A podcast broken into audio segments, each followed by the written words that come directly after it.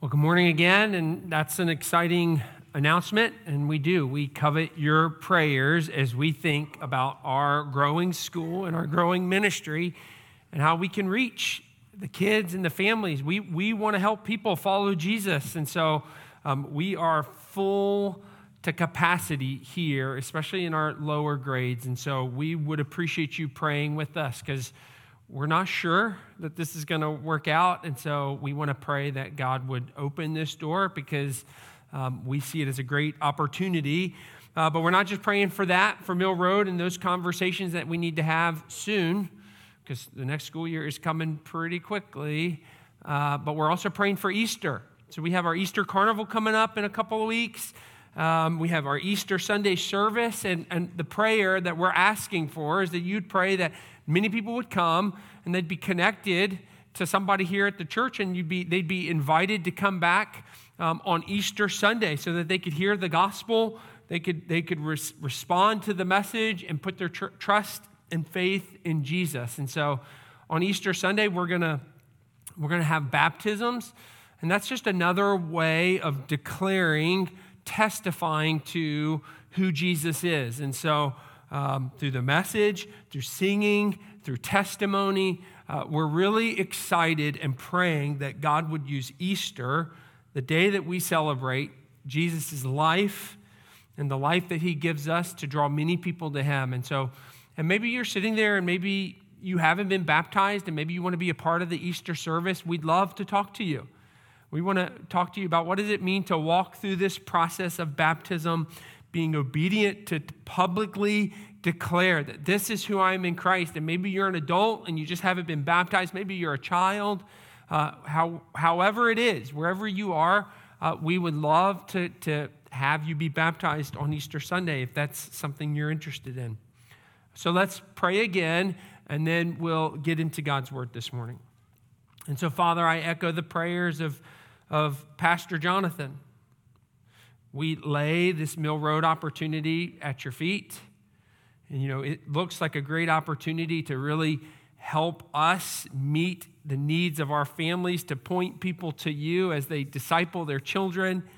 But God, we recognize that there's many hurdles. Um, but God, we know that if this is what you want, that you will lead us. And so I pray that you would give us wisdom as we have conversations, as we look at pricing and we look at all that enta- this entails, God, I pray that you would help us, that you would lead us. And God, we pray now for Easter. And we're so thankful that we get to celebrate every day that we live your son's life.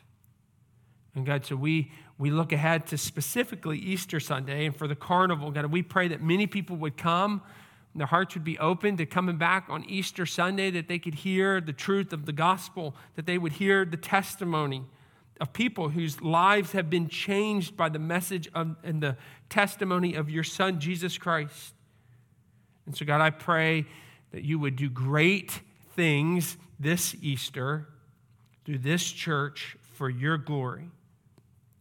And God, now, as we open up your word, God, speak to us through your truth.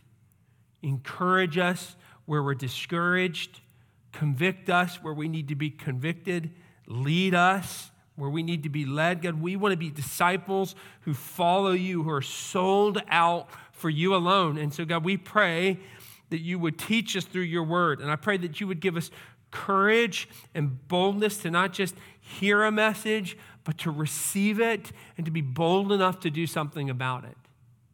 And so, God, we ask through your spirit, through the truth of the word, on the foundation of Jesus, God, that you would come and you would lead us today through the teaching of your word. It's in your son's name we pray. Amen.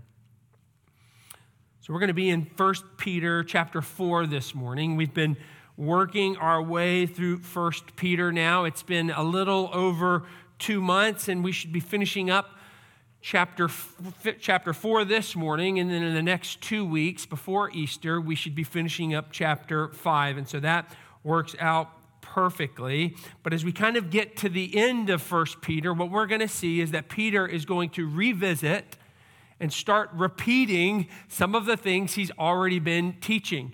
And so that's what we see here in 1 Peter 4 12 through 17. What is he talking about? He is talking about suffering.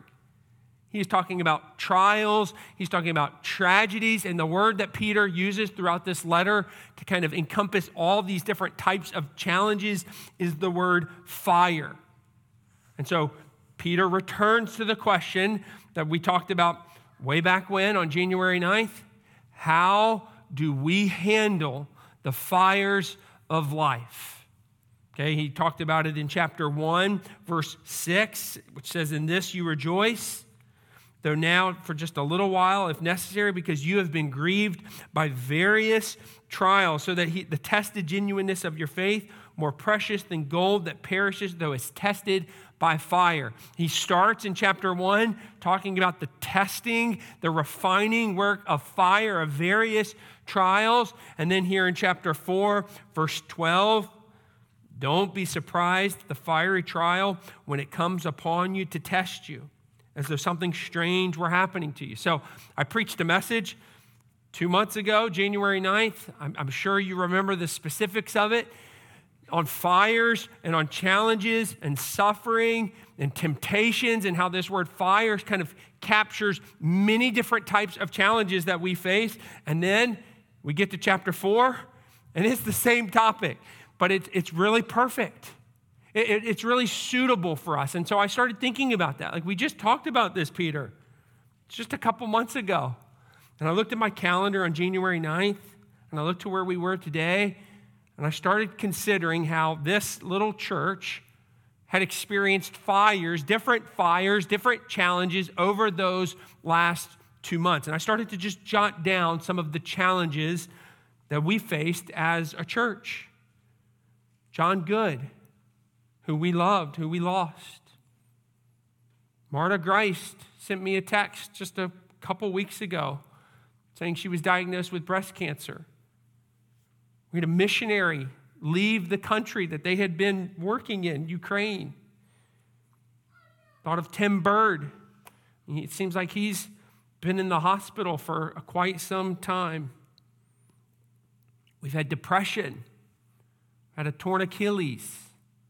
We've had anxiety. We've had heart attacks. We've had job losses. I mean, this is two months, January 9th to where we are today, and we are still experiencing different types of trials and challenges. And so it may be repetitive, but it is a, it is a good reminder because we will continually be challenged with different struggles in our lives. And so may Peter's reminder to these five churches be our reminder today.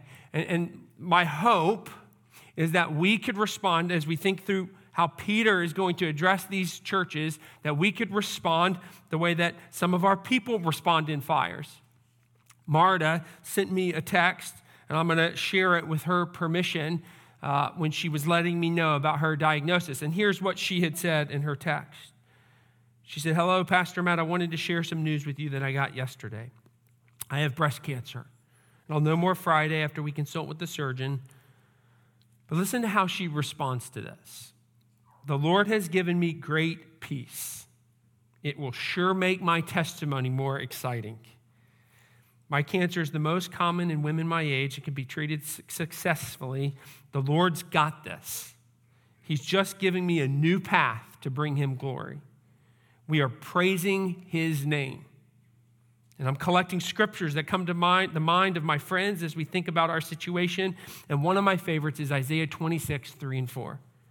You will keep him in perfect peace, whose mind is stayed on you, because he trusts in you. Trust in the Lord forever, for the Lord God is an everlasting rock. I mean, what a text. What, what a response to fires. The verbs in her text, not anger, not bitterness, not questioning, not running. But what is she doing? She's collecting scripture. She is writing a new testimony. She's bringing God glory. She's praising Him. What verbs? And so the question for us is how do we respond like this? And this is what Peter is addressing is he's writing these churches again and saying, "You will go through fires. Here's how to respond. Here's how to weather the storm." And so may we this morning see and hear from Peter that we would be ready when it comes to us. I'll read verse 12 through verse 19. Beloved, do not be surprised at the fiery trial when it comes upon you to test you, as though something strange were happening to you. But rejoice insofar as you share Christ's sufferings, that you may also rejoice and be glad when his glory is revealed. If you're insulted for the name of Christ, you're blessed because the Spirit of glory and of God rests upon you. But let none of you suffer as a murderer or a thief or an evildoer or as a meddler. Yet if anyone suffers as a Christian, let him not be ashamed, but let him glorify God in that name. For it is time for judgment to begin at the household of God. And if it begins with us, what will be the outcome for those who do not obey the gospel of God? And if righteous, and if the righteous is scarcely saved, what will become of the ungodly and the sinner? Therefore, let those who suffer according to God's will entrust their souls to a faithful creator while doing good. So here's what we're going to see with Peter. He's going to tell them I mean, th- these are the instructions how to handle and weather the fire. He's going to say, here are three things you shouldn't be doing. And paired with those three things, the three negatives, he's going to say, here are three positive things that you should be doing. Because fire, it can burn you to a crisp or it can refine you like gold.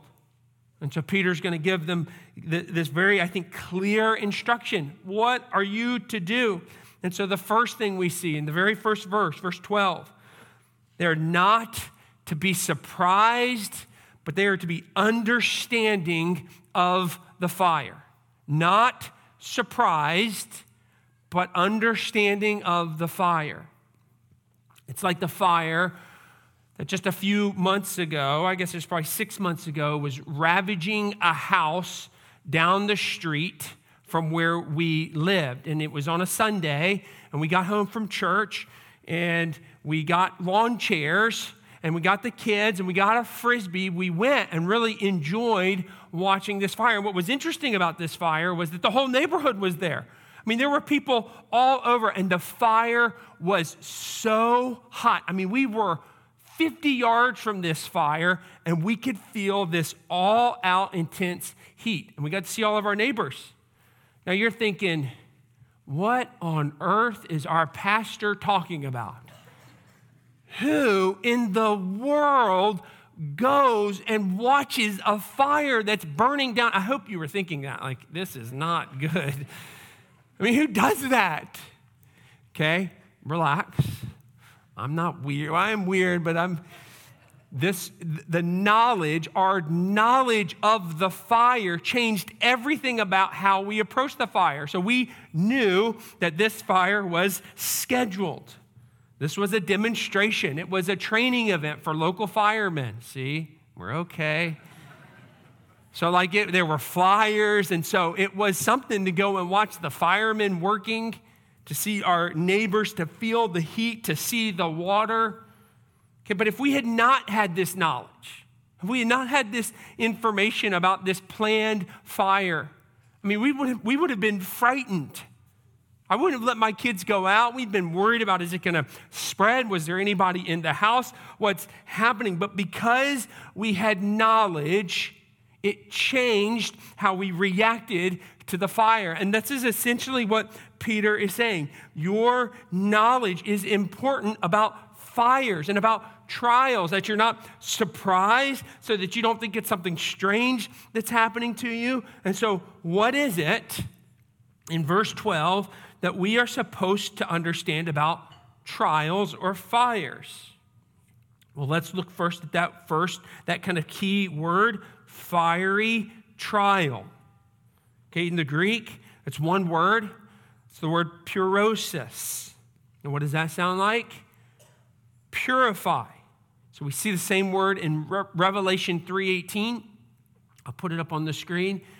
I counsel you to buy from me gold refined by fire. And so we learn something about the type or the purpose of the fire because of the word that Peter uses. This isn't a destructive fire, but this is a controlled fire. It's a purifying fire. It's a fire that cleanses. It's a fire that takes metal, and the purpose is, is to make it pure. It's a refining fire. And so we see this type of fire with silversmiths. When they put metal ore into the fire, this metal ore contains both pure and impure elements, what's called dross, and both the metal and in normal conditions, when you have this, this ore, you can't distinguish between what is pure and impure. It's kind of all combined together. But when you put it in the fire, you start to be able to see because these two things, they begin to separate. The, the impure can't handle the fire. It starts to melt away. It's too hot. But the true, the good, can handle it and it purifies it and it cleanses it and it makes it more whole. And so this is what this is what Peter is saying. We have to understand what what the fire is. It's not God intending to destroy us, to bring us to a crisp. It's what Peter says. This is a purifying, refining fire. It's revealing in you, it's boiling your life down to say, where do you turn? Who do you trust? Who are you walking with? And that's what fire can do for you. I thought of the song that we often sing called Christ, our hope in life and death. Here's some of the lyrics in that song. What is our hope in life and death? Christ alone, Christ alone, who stands above the stormy trial. So, not the metaphor of fire, the metaphor of a storm and of waves, who stands above the stormy trial, who sends the waves that bring us nigh. I mean, the picture is waves all around us. And what's the what's the temptation? What do we do in waves or in fire? I mean, we just we're surprised and we're startled, we're drowning, we're being destroyed. But what is what does this song tell us, teach us? Who sends the waves that bring us nigh unto the shore the rock of Christ. The waves aren't there to drown us. It's not there to destroy us. It's not, not there to sink us to the bottom.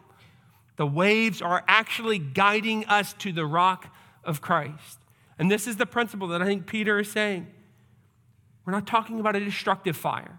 We're talking about a purifying fire, a fire with purpose, a refining fire, a fire that reveals. Look at the, the next, look at the next verb in verse 12. It's there to, to test us. In other places, that Greek word is translated proving. It comes from the word, the root word that means to poke or to pierce. So the picture is, is that we're being put in these situations, these challenging situations where we're being tested, we're being poked pierced to see where are we turning? Who are we turning to? What are we depending on? And so, what God is doing is He's putting these situations in our life to draw us closer to Him. And our, our knowledge of that is crucial for us to get through the different storms and the different fires that we face. But let me just give just a, a brief caveat because I just did this with somebody. I had somebody in my office, an adult man, who was struggling with a fire in his past. Uh, he had lost his mom to cancer in high school. And it was decades. We're talking a long time ago, and he's still wrestling with it. Okay? But I, I couldn't just say to him, well, God is just making you more like him. Or, or there wasn't an, there wasn't an easy explanation for the fire. And, and sometimes, as much as we want to understand, which is the point, you understand the fire, that God's doing something in your life. But I have to remind you that there are going to be times, oftentimes, that you can't understand why this certain fire is in your life. I mean, sometimes it's because you have sin, sometimes it's because you're being drawn to Jesus, but sometimes you just don't know. And I looked at this, this man, and I, that's what I said. I said, You will not always understand why God does certain things. As much as we're called to understand, sometimes it is not going to make sense. And it's okay. I think of the passage in John 9 where Jesus is talking to his disciples. And there's the poor man who was born blind. The disciples are looking at him and say, Jesus, explain this to me. Help us to understand the fire that this poor man is, is experiencing. Is it his sin? Is it his parents' sin? And what does Jesus say? There's no good explanation. Neither, he says. He says, It is that I might be displayed in him. And so I turned to this man and I said, Listen, this is hard. There's no, sometimes we have to understand what we need to understand about the fire is that we can't understand. But what do we do? It's back to the song, Christ our hope in life and death. What does the song close with? What truth can calm my troubled soul? We sing, God is good, God is good. Where is his grace and goodness known? In our great Redeemer's blood. Where do we find understanding and hope and comfort amidst the fires that make no sense, that we don't see how they're purifying us? We don't have sin that we think is being revealed. How do we find hope in that? Turning to the truth that we know about God. He is good, He is wise. We turn to the cross where we see tragedy and fire that seem to them completely unexplainable. And so, for us, what I think Peter is saying here in verse 12 understand the purpose of fire. And sometimes it's going to be really hard, and sometimes it's just merely that God is good and He is wise. But that's how we, that, that is the instruction for us as we deal with these different challenges. The second thing not to be ashamed, but to be rejoicing. So, what are the instructions for how we handle hardship? What is Peter saying? He's saying not to be ashamed, but to be rejoicing. So, I think it's helpful as we kind of think about this, this point to maybe think specifically about what these churches are facing. Okay, so I'll put up the verses on the screen and show you some. The underlined text there is what what particular fire are these believers facing? Okay, verse 13, they are sharing Christ's suffering. Verse 14, if you are insulted for the name of, for, of Christ. Verse 16, if any of you suffers as a Christian, let him not be ashamed, but let him glorify God. So they are suffering as Christians. The word Christians in the New Testament is never used as a positive word. It's actually the opponents that bring up this title, Christian, and it's a derogatory term. They're saying if you are associating with Jesus, what's happening? What's the fire that these believers are facing? they're being beaten and persecuted verbally and physically because of their faith. And so Peter is addressing this specific fire. You are being persecuted how are they to face? What, what is the instruction he gives them for who, those who are being hurt because of their faith? That's the yellow text. Verse 13 Rejoice. Rejoice and be glad. Verse 16 Let him not be ashamed. I mean, how, how is this possible? I mean, it, it, it, it's a little weird. To, it's hard to kind of grasp. Like, what does this look like? Who does this?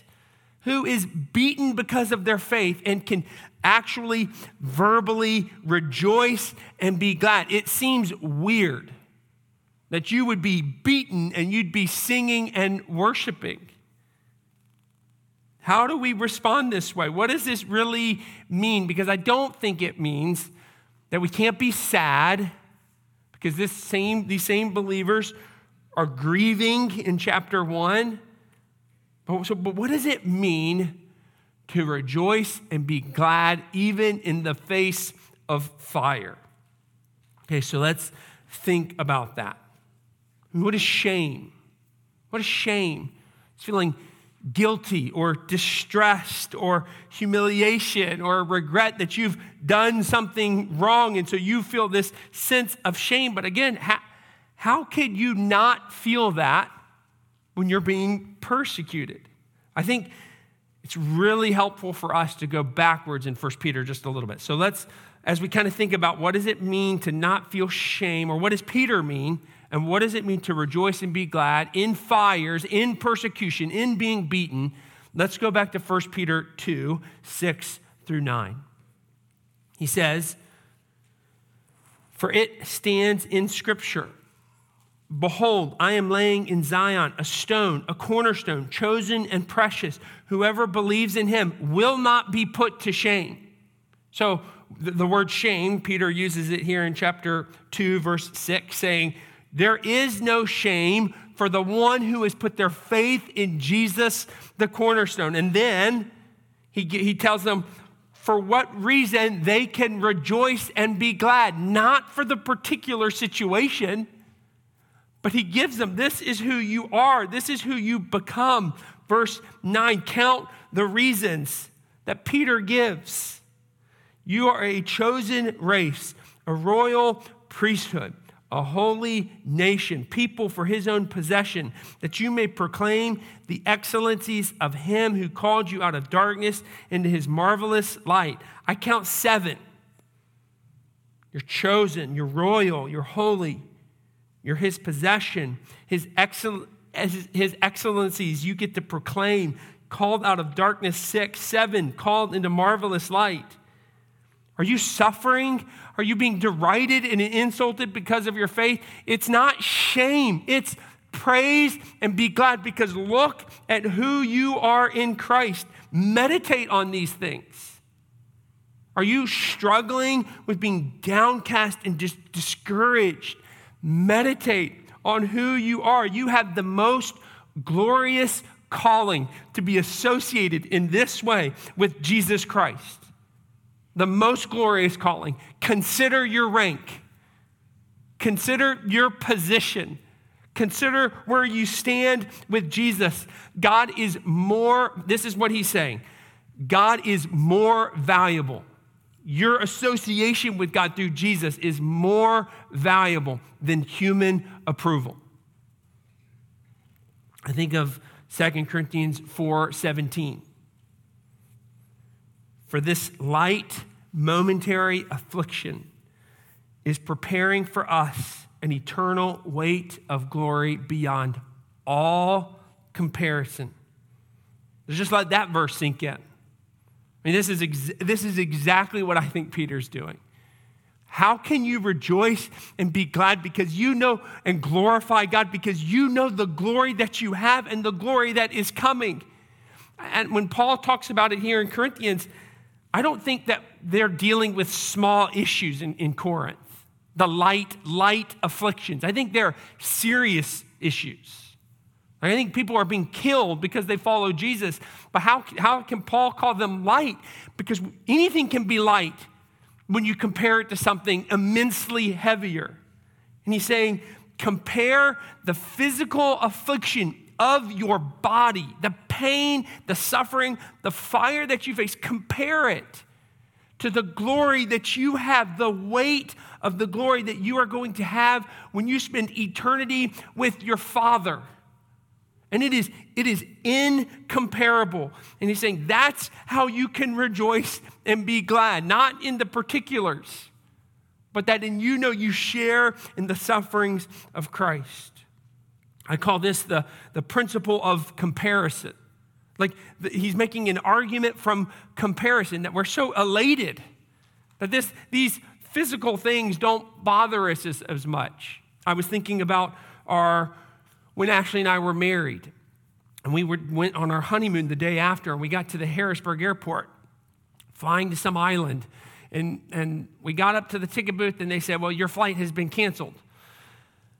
Okay, well, what do we do? Well, we don't fly, have another flight out until a couple days from now. Like, okay, that's helpful.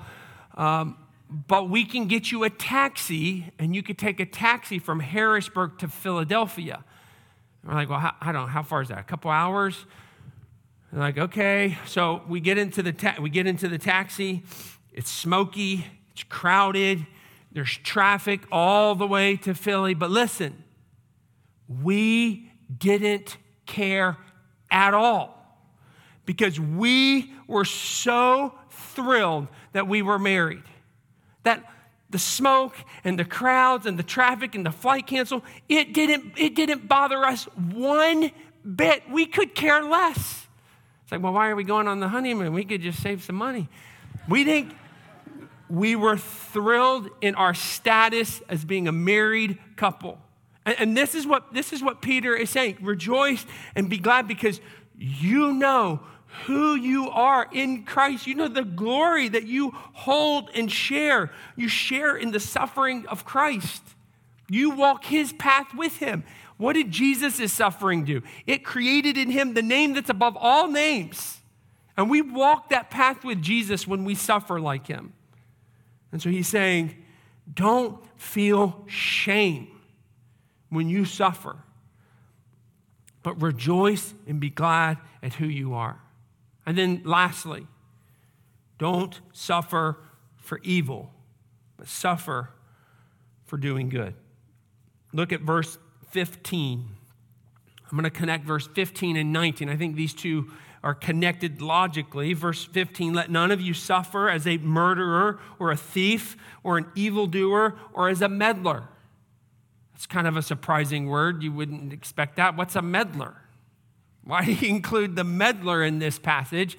But then you kind of have the contrast to this. Don't, don't do these things when you suffer. Instead, verse 19, therefore, let those who suffer according to God's will entrust their souls to a faithful creator while doing good. So, what is he saying? What is, what is the instruction? He's saying, well, don't suffer for doing these things. He has a list of different sins murder, stealing, meddling. Okay, but what is he saying? What, what, is it, what does he mean by this? Well, again, he's repeating himself. He's already made this point a couple times in the letter. So I think it's pretty clear when you compare this passage with a few others. So if you want to look back, I, I think they're on the screen. 1 Peter 2 19 through 20 makes it really clear what he means in this passage.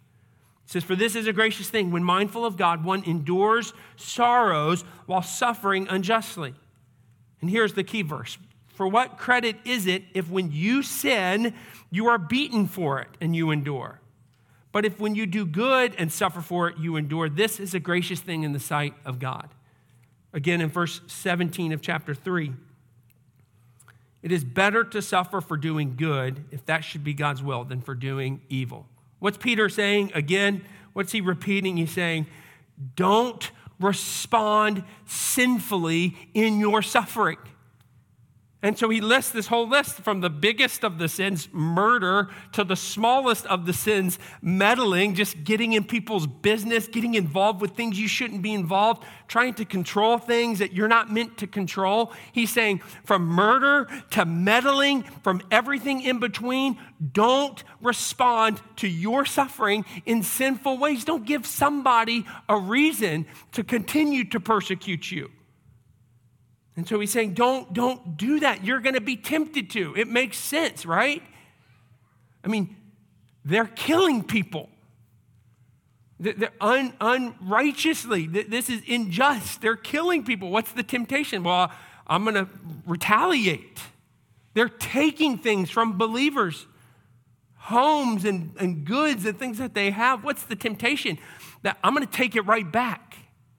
And we recognize it's when we suffer, when we're persecuted, and I'm not saying we, pers- we were persecuted these last couple years, but when, when times are tough, it is easier to respond sinfully than it is righteously. Not, not with gentleness, not with righteousness. And what Peter is teaching them and what he's teaching us is that when, you when your fire is persecution and you're being taken advantage of, don't respond with what they're doing to you. But what does he say they are to do? Verse 19 do good, entrust yourself to God. That word entrust, I, that word kind of jumped off the page for me. He doesn't say trust God, he says entrust yourself to God. I mean, do you know the difference between trusting God and entrusting yourself to God? As I was thinking about how to explain the, the different, this different concept, I was thinking about um, I would often get job references for teenagers when I was a youth pastor. Summer camps would call me, hey, what do you think of this, this teenager? Do you trust him? Yeah, yeah, I trust him. He's a nice guy, whatever. But then they would say, would you entrust your kids with this teenager for a weekend? Well, that's a different story. Trusting is just belief about something, but entrusting is more action oriented. So, trust is you say something, you believe something, but entrusting is, is almost like trust with action behind it, or proving your trust by doing something to show that you trust. And so, if I truly trusted this teenager, then I would entrust my kids with this person, maybe for a couple hours, not for a full day, but. And so this is what he's saying entrust yourself to God. And this is, this is perfect how he says this. What does it mean to entrust yourself to God? It's to say, I do not, I trust you and I entrust myself to you because you're going to do what you're supposed to do in light of all this persecution. I'm not the avenger. I'm not the one that's responsible to respond to the wickedness. I don't retaliate. I don't fight back. I don't steal back. I don't hit back. I don't take back because, because I'm entrusting myself to you because you're the one that's going to come and do that. And so, entrusting is, is saying, I don't have to try to be and do what God is going to do. And instead, I'm going to prove that I trust that God's going to do those things by doing what? I will do good instead. I won't play the part of God. Instead, I trust myself to Him. I will do good. I will serve and I will pray and I will care and I will give and I will let people have everything that I have. I will, I will care for them. I will honor them. I will respect them. And he's saying that's, that's how you handle fire. That's the instructions for the fire. Trust your, entrust yourself to me to be who I said I'm going to be, and all you have to focus on. How can you care and love and serve the people that are persecuting you? And so for us, the, these are our instructions, and our fire is not persecution at this point, but these are still these are still applicable instructions for us, whatever fire that we go through not to be surprised, but to understand that God is in control and He is purifying and He is leading us, not to feel shame, but to be able to rejoice and be glad in who we are in Christ, that this has no comparison, this fire, whatever it may be, has no comparison to who we are in Christ. And then to do good. Take your eyes off yourself and your fire, not focusing on yourself, but focusing on the people around us because we have entrusted ourselves to a God that will make all things right. And so, church, may that be, may that be us. Because I have a feeling these next two months, there'll be more fires, more challenges, more persecution, more struggles, more hardship, more grief. But may we be a church that even through fire, we display Jesus. And so this morning we're going to close with a new song called Christ Be Magnified. And really, it's the perfect prayer to close out this service where we sing and we pray, God, may your Son be magnified in my life. Whether life is good or I'm in the fire, may you be seen and known and magnified because you are worthy. Let's pray. Father, we thank you for your instruction. We're thankful for Peter and for the words that he gives to these five churches about how to handle suffering. And we're thankful for people like Marta who are good examples for us. Though hard, though challenging, examples where we, we know that, that we are to understand and we are to rejoice in who we are and we're to do good. And so, God, I pray that you help us. It is so not natural. But God, in you, with your spirit, through the work of the Son, God, we pray that you would help us to magnify Jesus in whatever we face. May we do good. May our good works magnify Jesus. May our response to the fires magnify Jesus. May our resolve in whatever we face magnify Jesus. And alone, we can't do that. Only through your help. And so, God, we pray that as we sing and pray this song, that you would help us to do that. It's in your name we pray. Amen.